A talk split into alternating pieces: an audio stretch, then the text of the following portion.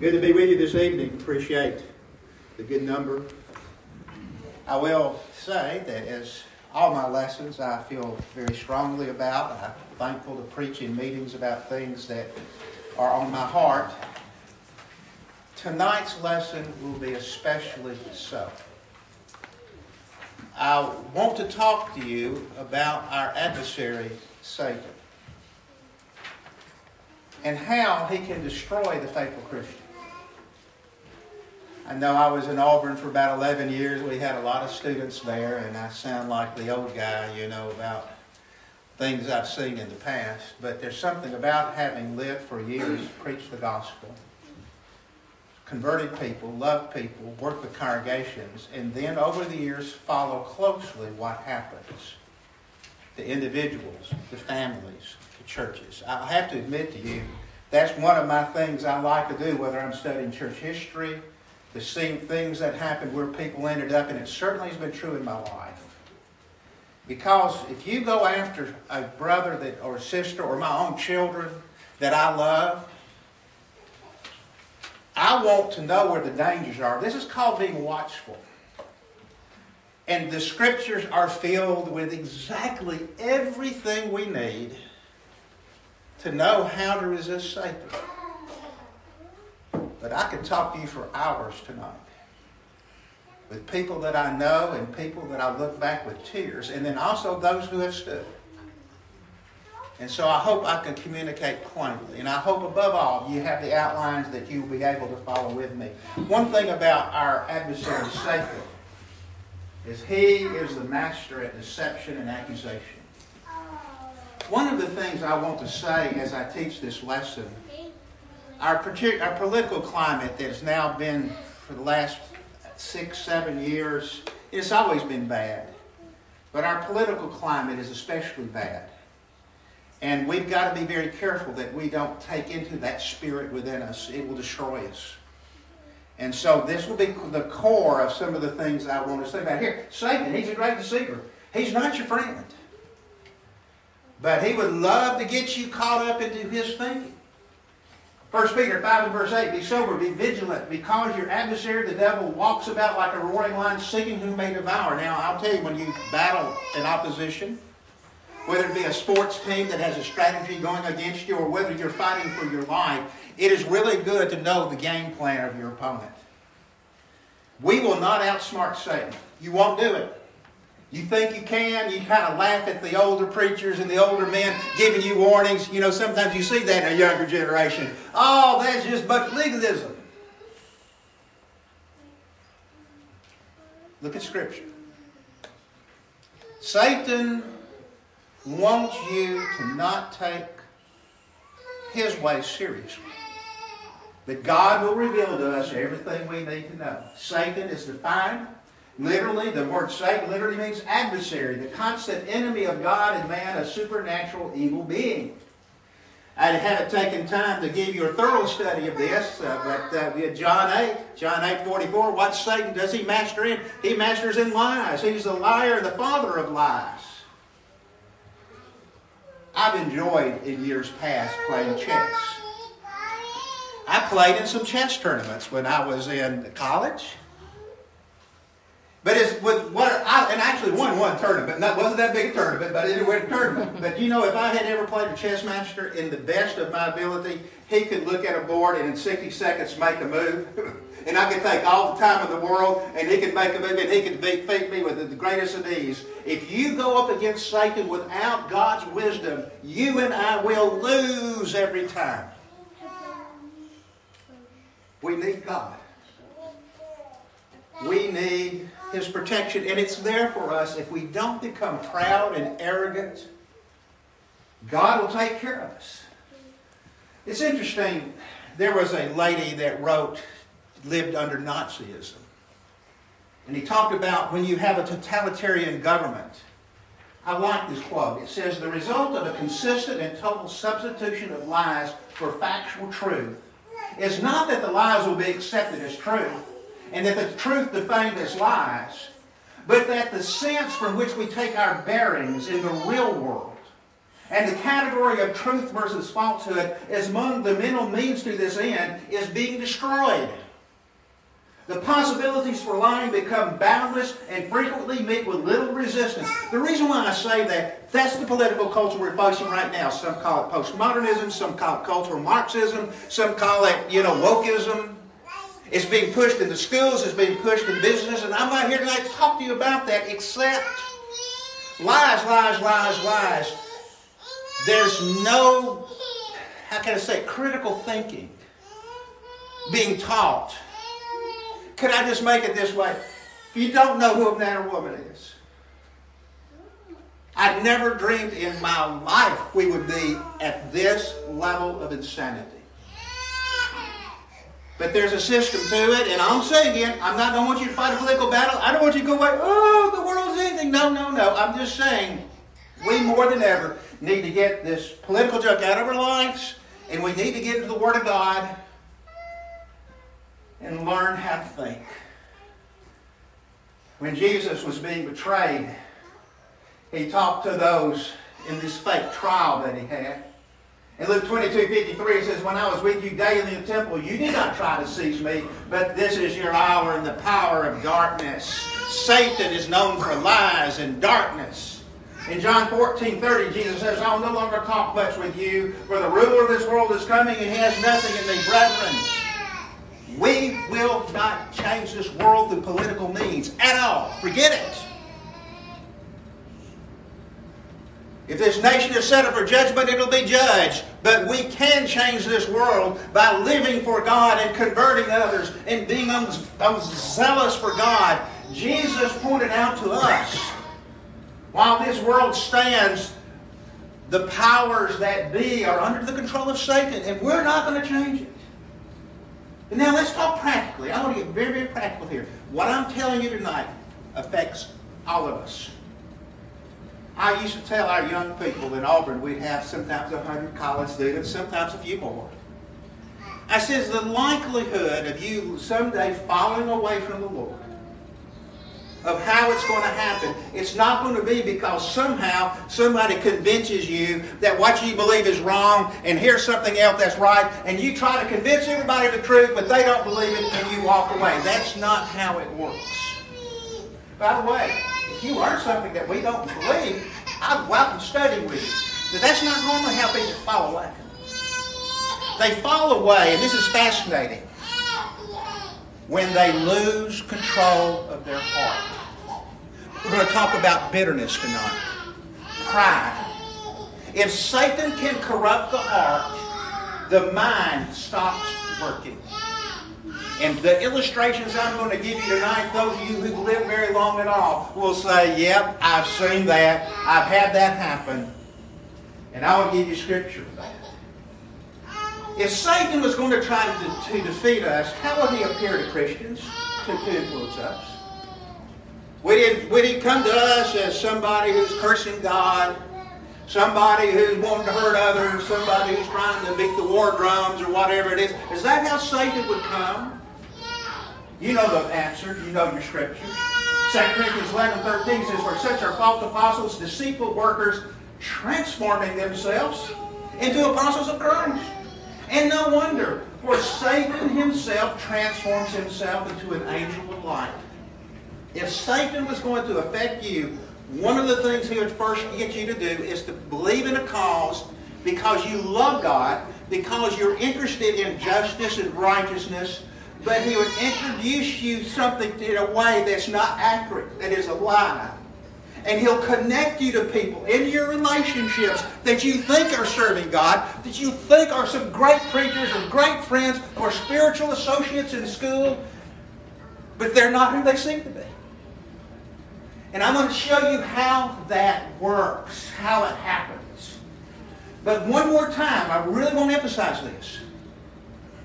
I don't want you leaving here, oh no, What's going to happen to me? What's going to happen to my loved ones? I want you to understand there's a danger. But Satan, when he does his work, if he's able to do it, he'll get you to the point where you stop thinking. Where you don't even talk about it. You don't have you don't even try to reason or use your mind. Those who never became Christians, in 2 Corinthians 4 4, it talks about whose mind the God of this age is blinded. I want to show you how Christians can turn from a loving God, serving Him, opening their Bible, working out problems, talking with others, being patient with their brethren, showing the fruit of the Spirit, and how if they're not careful, they can go down a path where they become as unjust and accusers and as hard hearted and as cruel in their judgments as anyone in the world. I've seen it happen many times. I want to show you how that can happen. And so, again, we're going to get the game plan of Satan tonight. First off, number one, brethren, we've got to be grounded. You know what grounding means? It means you got a foundation that nothing's going to destroy. You know the uh, Sermon on the Mount, and then here the, the, another sermon Jesus preached, Luke 6 48. He talks about he is like a man building a house who dug deep and laid the foundation on the rock. And when the flood arose, the stream beat vehemently against the house and could not shake it, for it is founded on the rock. So let's start right here in our lives. Seriously, right now, you and me. Tonight, as you're going to bed and you're thinking about who you are, what are the thoughts that go into your mind? I pray that it is your understanding of God and His nature. If you will build your life on seeing the God of the Bible, the character of the God of the Bible, and you let that be your thoughts, you let that be the dominating feature, not what somebody's done to you, or not some political emergency that you got to do this or that, or whatever the world is trying to draw you to. If in our heart of hearts we know who God is, we know His character, and when things get crazy and weird, we'll go and put ourselves before God and praise Him and thank Him and ask for help and understand there's so many things under His control that's, that's not mine to fix. If we could establish that foundation, no flood's to destroy us. Look at Psalm 63 as an example. It says, a psalm of David when he was in the wilderness of Judah. Oh God, you are my God. Early will I seek you. My soul thirsts for you. My flesh longs for you and a dry and thirsty land where there is no water. So I have looked for you in the sanctuary to see your power and your glory because your loving kindness is better than life. My lips shall praise you. Thus I will bless you while I live. I will lift up my hands in your name. My soul shall be satisfied as with marrow and fatness, and my mouth shall praise you with joyful lips. When I remember you on my bed, I meditate on you in the night watches. Because you have been my help. Therefore, in the shadow of your wings I will rejoice. My soul follows close behind you. Your right hand upholds me. A few years ago, when I left Charlottesville, later to come back, I didn't know I was going to come back when I moved to Auburn. One of my last lessons I did for a little group that was meeting I'd go drive 80 miles one way and meet with them. We would have studies every week. We did that for years. And I wanted to leave something with them. What would you leave with somebody that you may not see again? What message would you give somebody if you did not want them to fall away? What would be the most important message if you really wanted this loved one not to turn back on the Lord later? You know what my lesson was on? Thankfulness.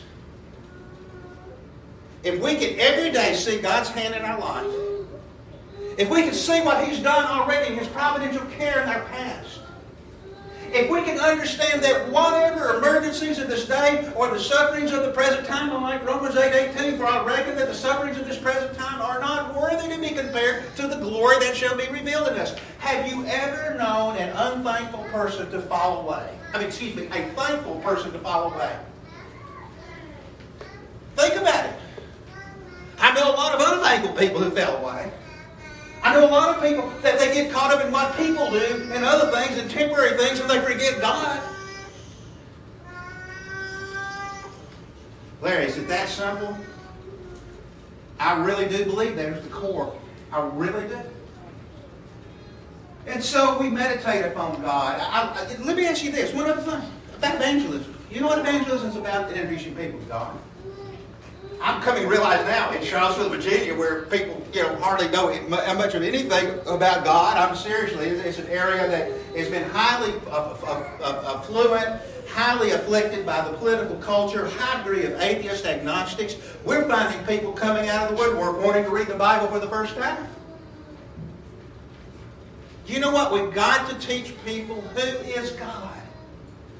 And we need to know this.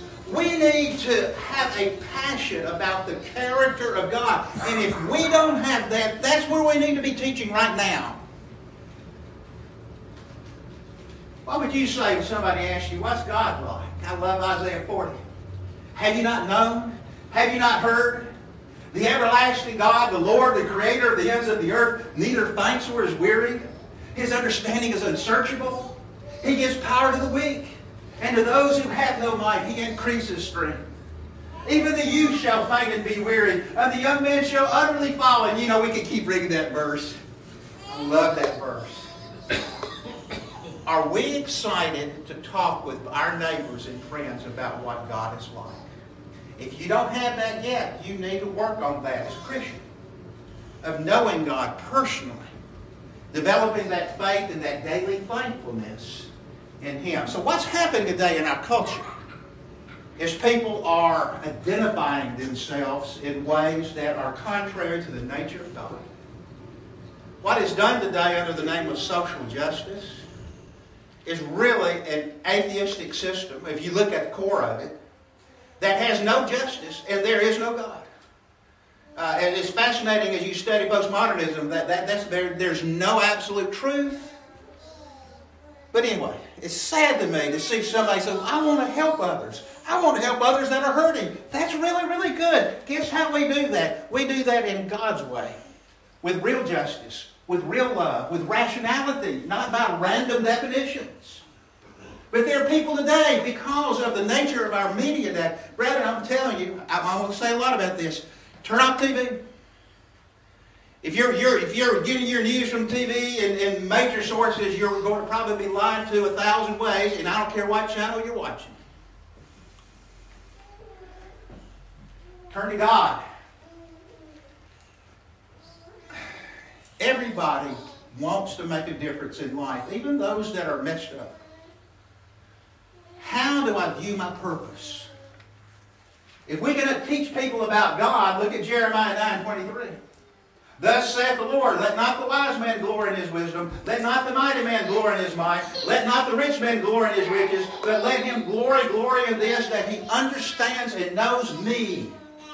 That I am the Lord, exercising loving kindness, judgment, and righteousness in the earth, for these I delight, says the Lord.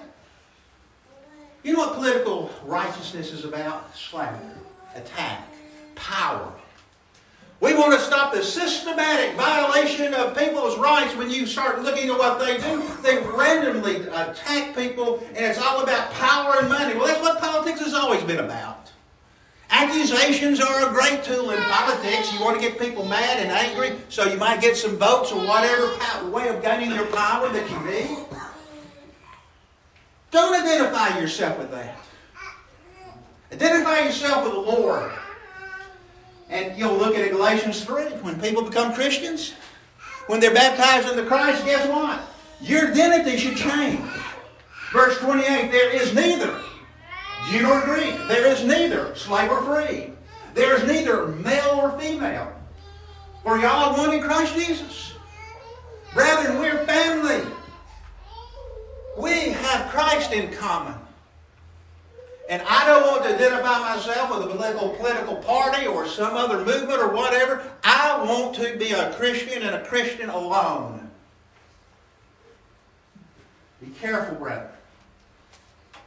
Paul remember we studied last night. Remember Paul talked about he was a Pharisee of the Pharisee. He talked about all the things that he did. But you know what he did when he became a Christian? He counted them as loss. He counted them as garbage. Our identity is really more than ever, Brett. I'm serious. The kind of propaganda, the kind of emotion, the kind of stuff that's being pushed at us, we've got to stay calm and understand what has God given us how should we think? And I'm not going to let my life be destroyed by whoever gains the power in this country.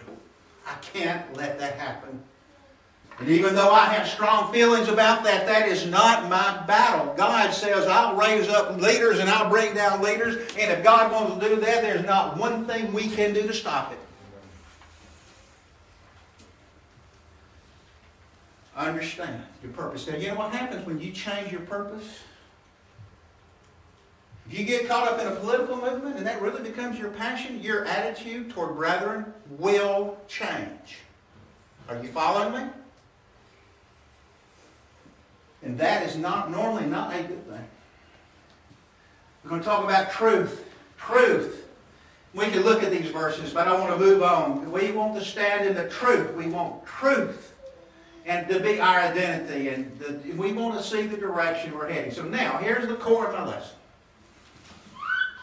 I want to talk about how God can affect the unstable Christian. If you don't have a foundation, it is way, way, way too easy for you to connect with people that you ought not be, and sometimes in the church. That'll lead you down a path that can literally destroy you. Let me show you how that happens. You know, Satan is like a wolf. when my daughter was young and she saw the little, what was it, the the baby elk, you know, running, and there's the wolves going after the baby elk. And I kind of would joke with my daughter, uh oh, they're going to get some chicken nuggets. And, oh, Daddy, don't say that. You know, and then, of course, you know what happens. They, they get the, the small deer, they separate it, and then it's over. And so. But that's how Satan works. If you have not built your foundation on the fruit of the Spirit, and politics have become a little too important to you, that bitterness and the pride and the accusations that come in that realm and other realms, not just that. This has happened historically in the church outside of politics. It's more of a current threat. But you get the unstable oftentimes are influenced. They, they, they don't have a foundation. Uh, you can't stay in instability.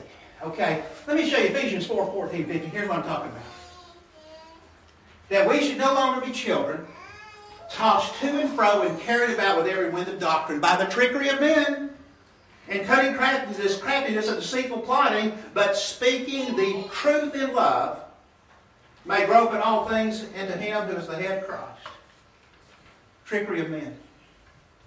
You know what unstable Christians are vulnerable? They're vulnerable to not know how to deal with the hurt.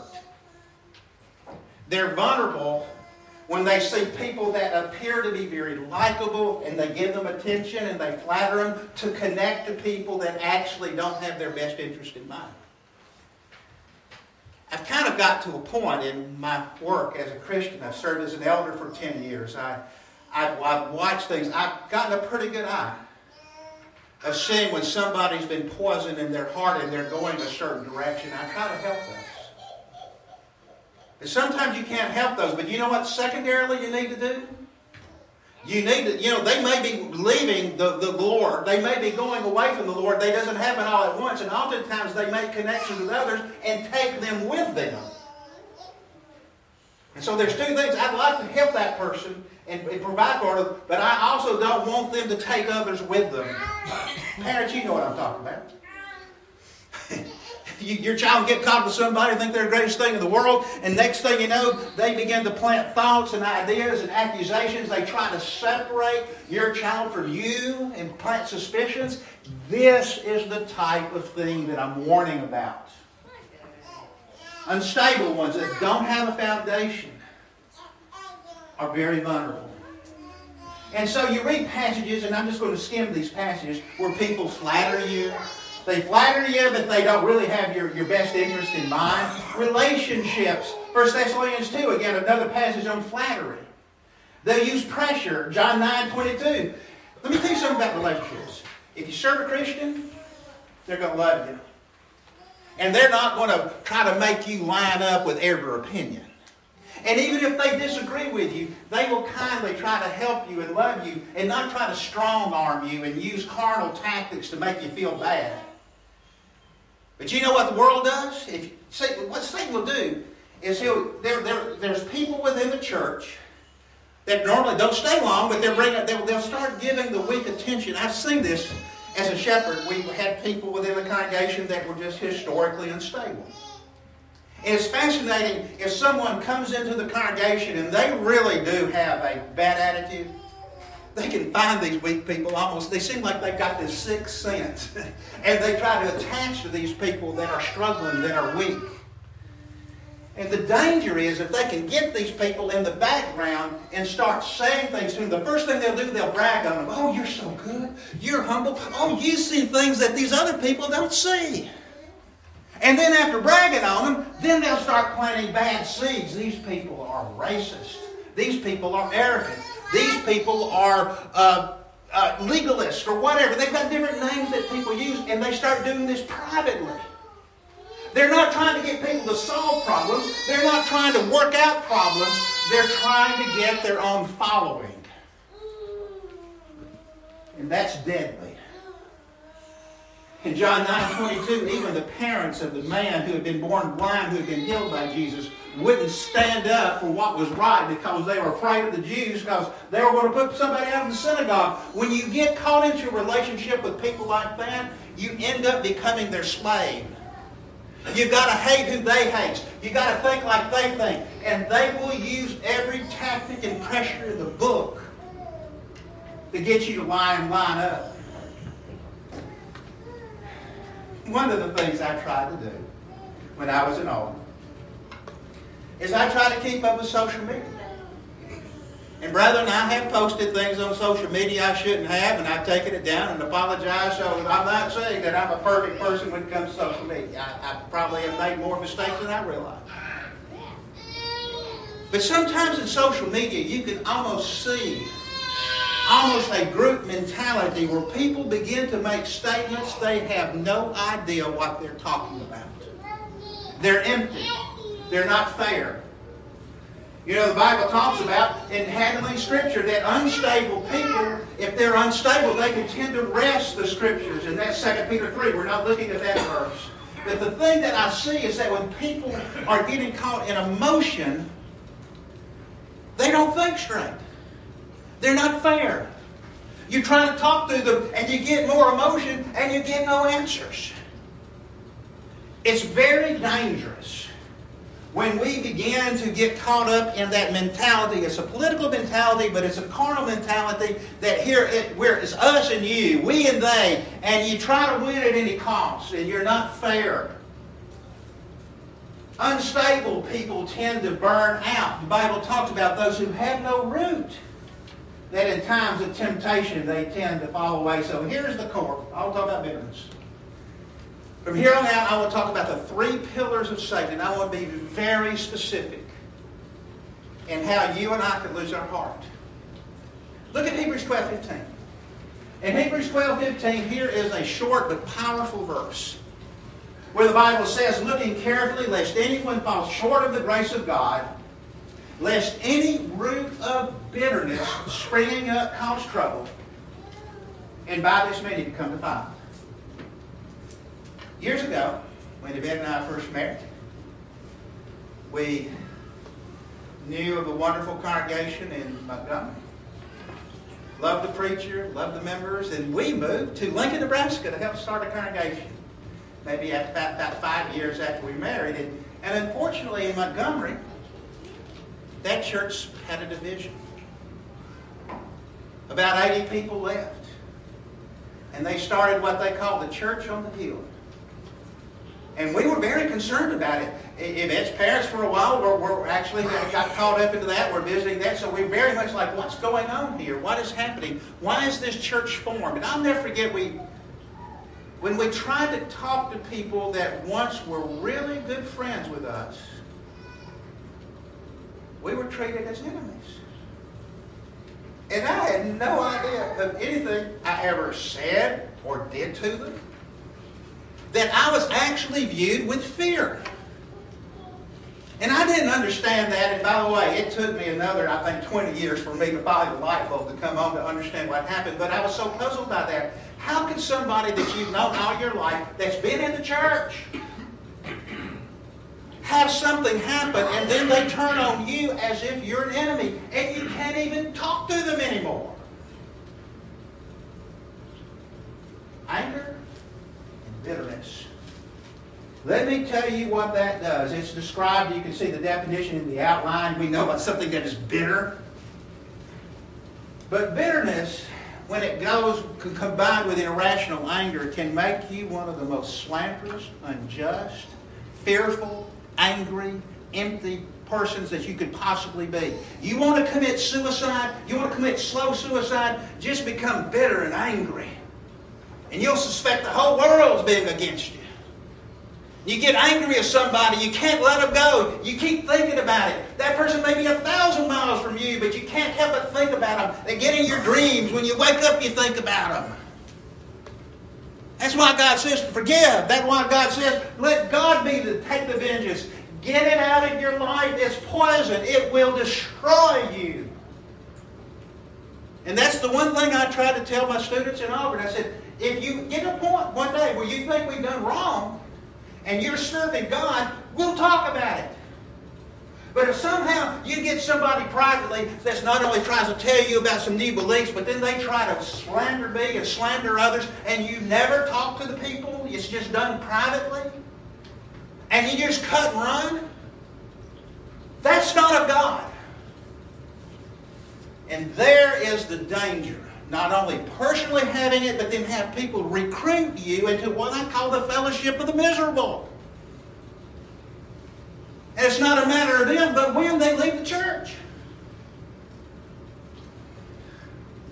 I heard the story about the grandson that played a joke on the grandfather.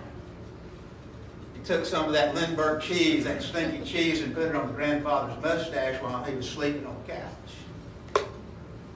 Grandfather woke up. This room stinks. He goes in the living room. Living room stinks. He goes into the to the bed the bedroom. Bedroom stinks. Goes outside. The whole world stinks. That's what happens when that root of bitterness comes into your life. Listen to me. Listen to me carefully. Satan can defeat doctrine with the greatest of ease if it gets you better because you stop thinking. Here's a church I was at for seven years in Birmingham area. And they brought in a man that followed me about a year later, and he started planning these things in the background. I didn't know what was going on. I, I, from a distance, I knew things were not going well, but I couldn't identify it. That church ended up dividing, starting what was called the Church in Birmingham. There were people I baptized in Christ. There were families that I knew.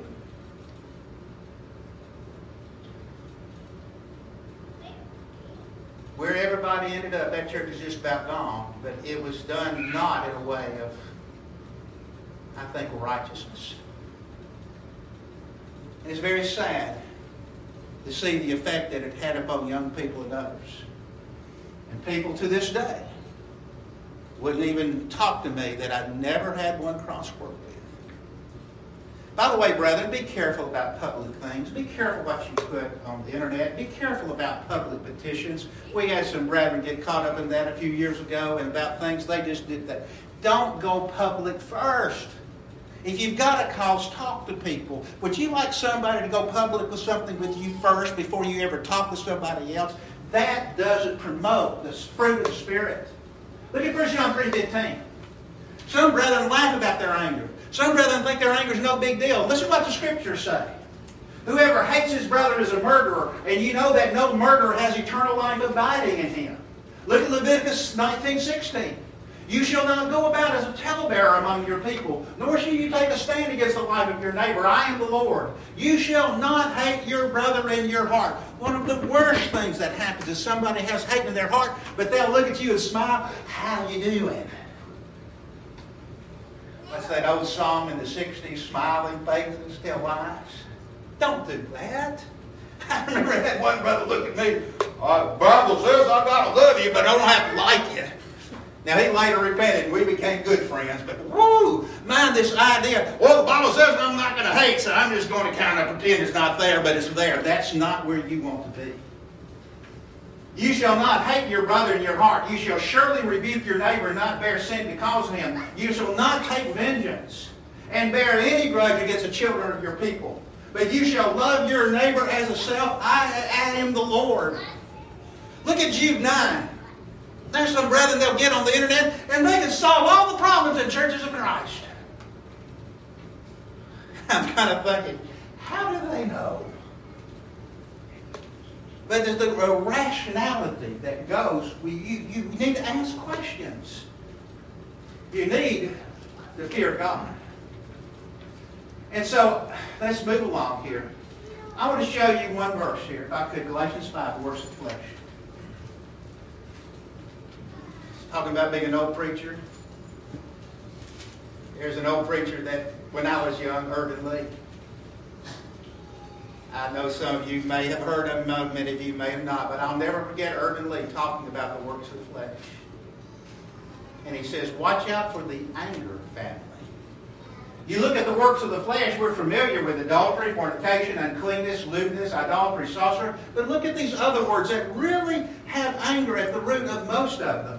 Hatred, contentions, jealousies, outbursts of wrath, selfish ambitions, dissensions, heresies, envy, murders drunkenness, revelries, and the like, of which I tell you beforehand, just as I told you in times past, that those who practice such things should not inherit the kingdom of God. Second thing, pride. You know, there's always a battle with each new generation. And that's okay. I, I, I, appreciate young people saying, Larry, we're, we're, we're saying this, but do we really have the scripture to back it up? I love those discussions. But one of the dangers, particularly with our young, is that you get some people who are young and they don't have very much control of their heart. And rather than being fair and reasonable, they really are trying to look down on brethren. And they would not even talk with somebody because they may have gray hair because they're not going to listen to you. Have you ever tried it with me? I'd love to talk to you. But they write the brethren off in pride like they are not thinking. We're thinking. We really see the Scripture. We have the depth of Scripture, and all of these brethren are narrow minded and shallow. Really? Are you engaging with your brethren? James 3.14 says, But if you have bitter envy and self-seeking in your hearts, do not boast, there's pride, and lie against the truth. For all that is in the world, 1 John 2.16, the lust of the flesh, the lust of the eyes, and the pride of life is not of the Father, but of the world. You know when you start looking down on others, it's, it's ugly. And let me tell you about social media. I'll never forget this. This broke my heart. After the church divided in the Birmingham area, there was a brother that was kind of the ringleader of this. But he had his Twitter account private. But then later, a few years later, he made it public, and I was able to go back and see some of the interactions that he had with brethren, and it broke my heart. He was talking about, he had seen a PBS show about, uh, maybe it was a docu, docu, docudrama. Maybe it was not, not maybe PBS, maybe somebody else, a docudrama on the Hatfields and McCoys. And the docudrama had got this, one of the families went into a church of Christ, and he says, I saw that last night, and my wife and I just laughed and laughed, and we thought that was so funny. What he had been doing, and you could see it, he had been taking the young people, unknowns to the elders, unknowns to others, and they were, as a group, laughing at churches of Christ, laughing at brethren. One brother would go visit somewhere, and he'd report back to Oh, you can't believe what I saw at services today. And there they were in their private group. ha, ha, Oh, listen to that. That's deadly. I can tell you what happened to all those people. It's not pretty where they ended up. But that's the thing you've got to watch out for. Pride doesn't look down on brethren. Pride is humble. 1 Corinthians 8 2, if anyone thinks he knows anything, he knows nothing yet as he ought to know, but if anyone loves God, this one is known by him. Verse 1 says, Now concerning the things offered to idols, we know that we all have knowledge. Knowledge puffs up that love edifies. Could I say, please, brethren, please, if you get caught up in a private group and you're seeing that kind of attitude, people making fun of others and laughing at others and cutting each making broad statements about churches of Christ, please stand up to them and be careful. I'm not saying churches of Christ are all right. You've heard my discussion. You've heard our studies. But the one thing I'll tell you you will do, you will be honest and open, and you don't do this in private. You talk with people. You don't live in what I call the land of throwaway people. Let me show you another verse. This is one the light bulb came on for me after this second division that I witnessed from a distance. Could you imagine the Apostle Paul writing to those whom he converted and making this statement in verse 16? Have I therefore become your enemy because I tell you the truth? You know how that happened? The churches of Galatia had some people that started doing the very thing that I'm telling you. They planted bitterness. They tried to pull people together to them and make them zealous for their cause. Look at the next verse. They zealously court you but for no good. Yes, they want to exclude you. In other words, cut you off from others, cut you off from the Apostle Paul. I remember one relative that I had through my brother's son that they had taken a stand doctrinally, went into this very uh, uh, progressive church, and sent a tape to a man in the congregation that was at, and he says, Don't give this to Larry. And I was thinking, What? He gave it to me immediately because I'm going, What? What have I ever done to this person? By the way, they're now in a Pentecostal group.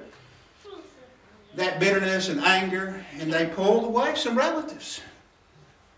But it's very interesting. You, you and I must be fair minded and not looking down on others. You know verses that warn about that. Luke 18 9. Also, he spoke this parable to some who trusted in themselves and they were righteous and despised others. 2 Corinthians 10 12, for we dare not class ourselves or compare ourselves with those who commend themselves. But they measuring themselves by themselves, comparing themselves among themselves, are not wise. You know, when I see weakness in my brother, I don't rejoice. I don't run to go tell somebody about it. It doesn't make me feel better because I see weakness. I want to help them and I want to be patient. And I would also say, you maybe I'm not seeing this right. Maybe what I'm seeing is not accurate. You see, you act in love toward those that are in the body of Christ because you stand before the Lord. One more point. When you get caught up in a movement like this, oftentimes you become dishonest. You see, I'm the kind of guy, shoot straight with me. If I need to know something, get that on 2 by 4 pop me between the ears. I'm okay with that. I'd rather hear from you than for something for people to whisper and I hear about it the third or fourth way, you know, without being directly addressed. It's interesting. You look at the dishonesty of the people that Jesus dealt with. Uh, he asked a question. The baptism of John, was it from heaven or from men? You look at the context. They thought, uh-oh, if we say this, the people are going to be mad at us. If we say this, well, we don't want to support Jesus, and we don't believe John was, uh, was a prophet. But now notice, men of conviction, they should have stood up. We don't believe John's a prophet. That's what they should have said. But you know what they did? They were more interested in what people thought, and so they gave the answer, we don't know. And that's the kind of thing that I've seen happen when you get these groups, these subgroups formed within churches. And so, uh, all right. Um, I want to move on here in the outline here. I think we've made the point without. Here's John 18 20. One, one last verse.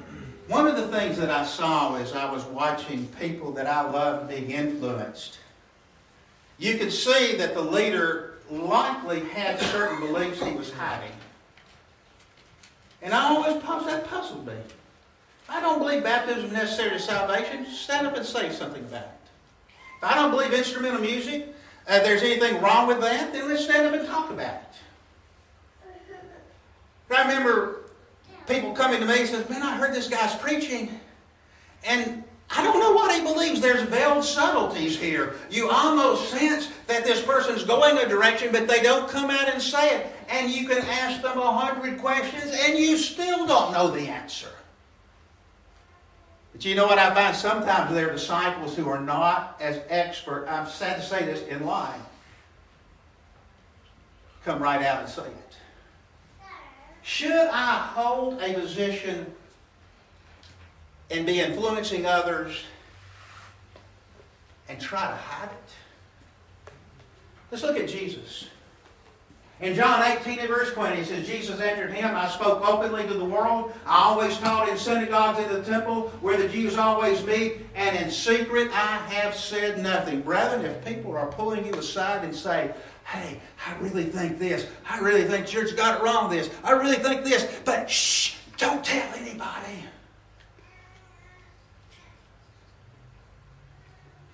Big red flag, huge red flag.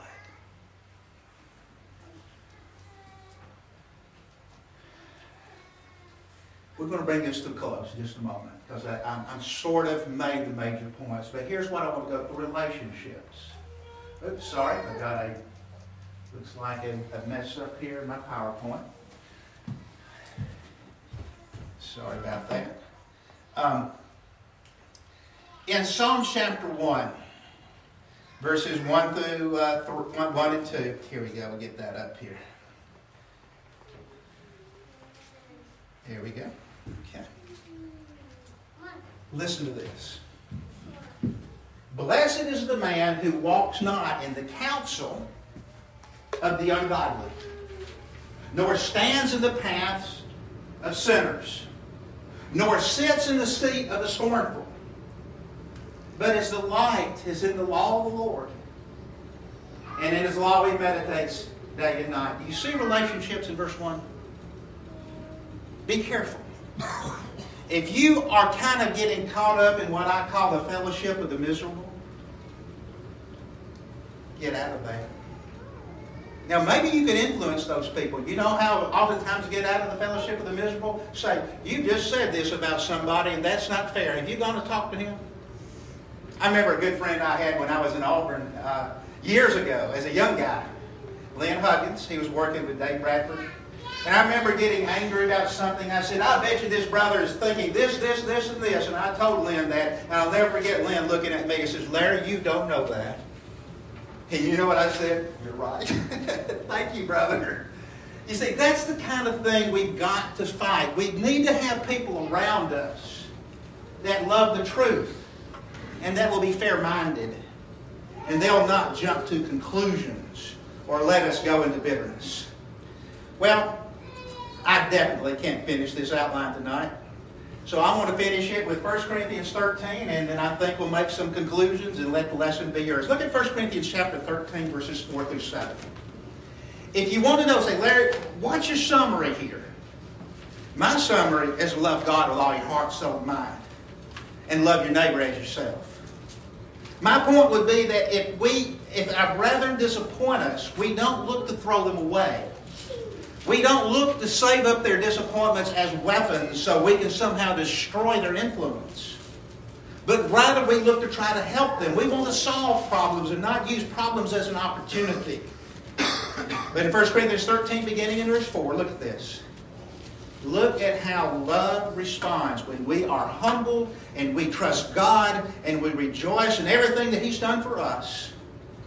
Verse 4 Love suffers long and is kind. Love does not envy. Love does not parade itself, is not puffed up, does not behave rudely, does not seek its own, is not provoked, thinks no evil, does not rejoice in iniquity, but rejoiceth in truth, bears all things, believes all things, hopes all things, endures all things. You know, if I start getting pulled into a fellowship of the miserable, you know, the ways to make yourself unpopular with them is be thankful, is to make allowances for others is to try to point out to people and say, you know, this is not really where I need to spend my energies. If I can't go help that brother, I'll pray for them and I'll move on to try to build. But brethren, this, what I've got with you tonight, and I've got additional material in the outline, is exactly how churches are destroyed. We've got to have a leadership of fairness. In other words, you know what I tell people? If you're dealing with postmodernism, whatever it is, you know how you beat that? Doing others, you'd have them doing you. Love your neighbor as yourself. The greatest commandments are exactly the way to answer this. And so don't be don't let people privately pull you into a slander session, a gossip session, to try to get you angry. And could I say this? If you're here, even here, and you got grudges right now, and maybe you have been pulled in one of these sessions, you need to repent of that. You need to understand the Bible says that vengeance is mine, I'll repay. We've got to get that out of our life. And I'll tell you, I beg you, that will zap your energy and destroy you spiritually. There's a way out of that. Jesus, when he hung on the cross, said, Father, forgive them, for they know not what they do. And we as Christians must make sure every ounce of bitterness and resentment is taken away. We can do that by faith. Invitation is extended to you. And the invitation is all about forgiveness. God knows what we can handle. Satan knows how to poison. John 10 10, Satan, Jesus said that you know, the, the thief comes to steal, to kill, and to destroy. But Jesus says, I've come that they may have life and have it more abundantly. Oh, for us to learn this. I'm glad that God's forgiven me. Every time I stand before God, you know what? I see my weaknesses. Every time I stand before God and ask for His help, it doesn't seem like what somebody else has done to me doesn't seem very big, does it? what God has forgiven me, you know, that doesn't compare to what any man can ever do to me. And it gets me in the place I need to be to grow. Is get rid of those poisonous plants. And let's serve God with all of our heart, mind, soul, and strength. That's my invitation. If we can assist you in any way, would you come as we stand and?